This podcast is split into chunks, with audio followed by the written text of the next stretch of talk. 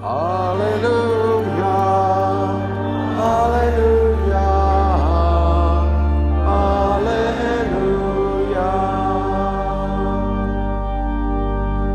The Lord be with you. And with your spirit. A reading from the Holy Gospel according to Matthew. Jesus came from Galilee to John at the Jordan to be baptized by him. John tried to prevent him, saying, I need to be baptized by you, and yet you are coming to me? Jesus said to him in reply, Allow it now, for thus it is fitting for us to fulfill all righteousness. Then he allowed him. After Jesus was baptized, he came up from the water, and behold, the heavens were opened for him. And he saw the Spirit of God descending like a dove and coming upon him. And a voice came from the heavens saying, This is my beloved Son, with whom I am well pleased. The Gospel of the Lord. Praise to you, Lord Jesus Christ.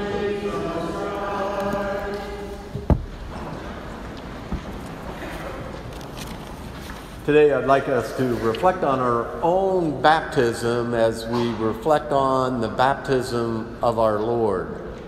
Last week, we celebrated the feast of the Epiphany.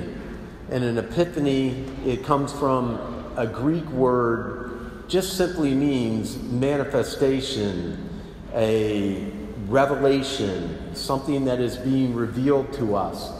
And so today is actually another epiphany. God mm. is revealing something to us about His Son, and He's revealing something to us about our own baptism. Jesus begins His public ministry in the baptism, where He voluntarily submitted Himself into baptism, not because He was a sinner, but was to fulfill the word that was proclaimed by the prophets.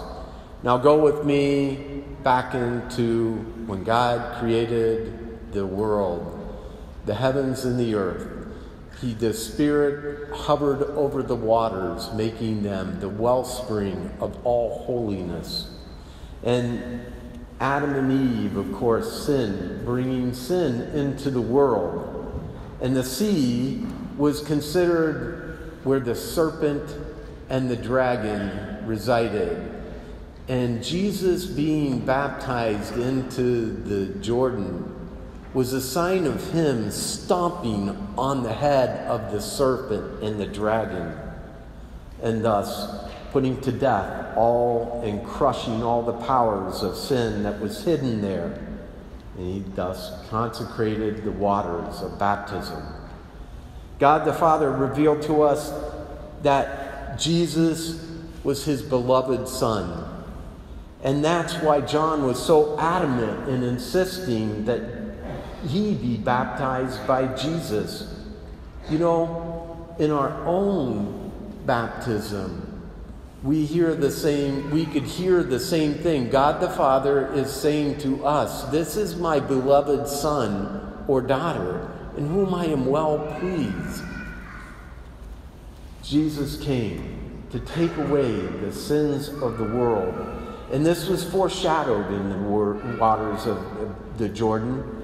Recall just before Jesus' baptism, John announced that there was going to be another baptism, and that was not going to be just of water, it was going to be of the Holy Spirit and fire.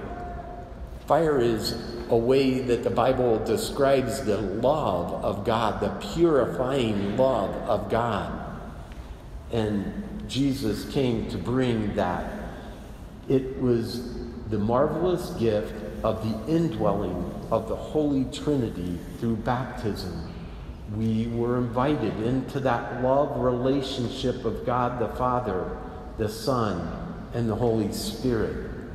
And it is through baptism that we are actually claimed by Christ and for Christ and made members of his holy family. That's why the baptism rite begins with us invoking the sign of the cross on the child's forehead by the priest or the deacons, and the godparents are then invited to do the same.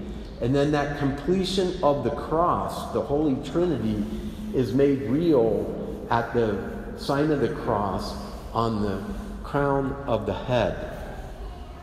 We are bonded, we are branded by Christ. In baptism, it's just the same as like a cattle farmer who takes a prod and burns it into the side of the cattle. It's there for the rest of their life. In baptism, you are branded for Christ. It's there for the rest of your life, and that branding, actually, a word I learned yesterday that I thought was perfect, is deputizes us.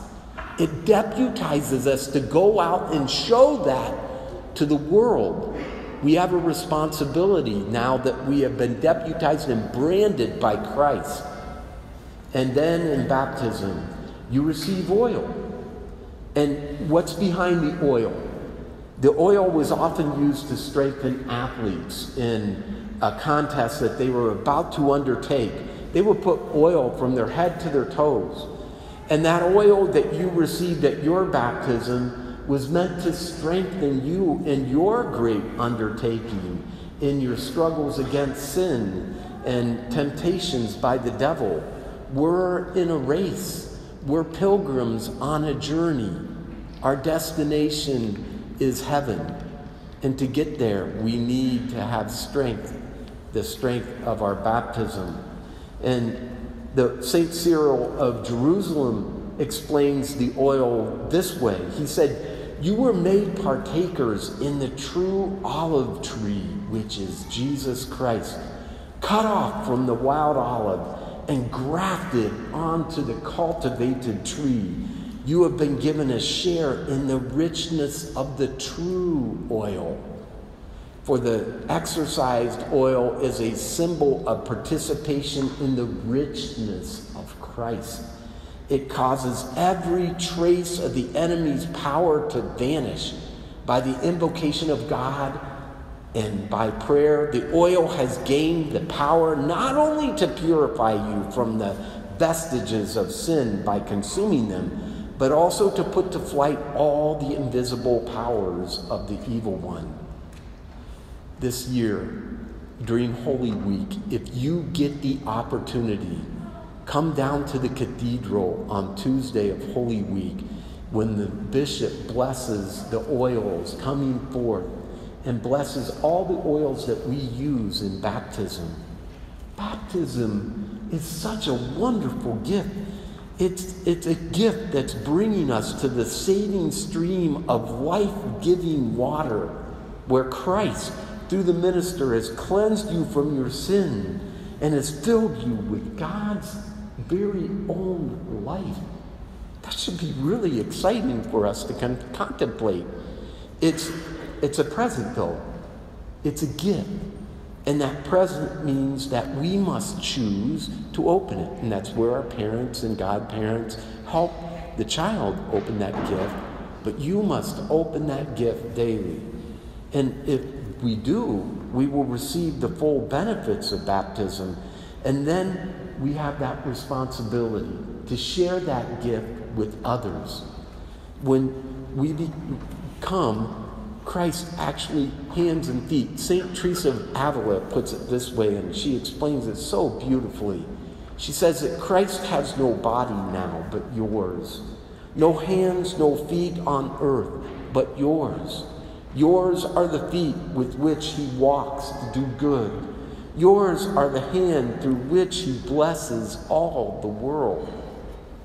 As we come to the altar and receive our Lord Jesus Christ, the beautiful gift that he gives us, let us thank him for the wonderful gift of our baptism.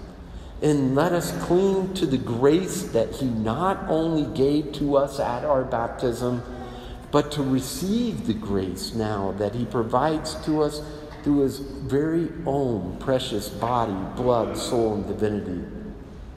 Jesus desires that we become one with Him, one with God.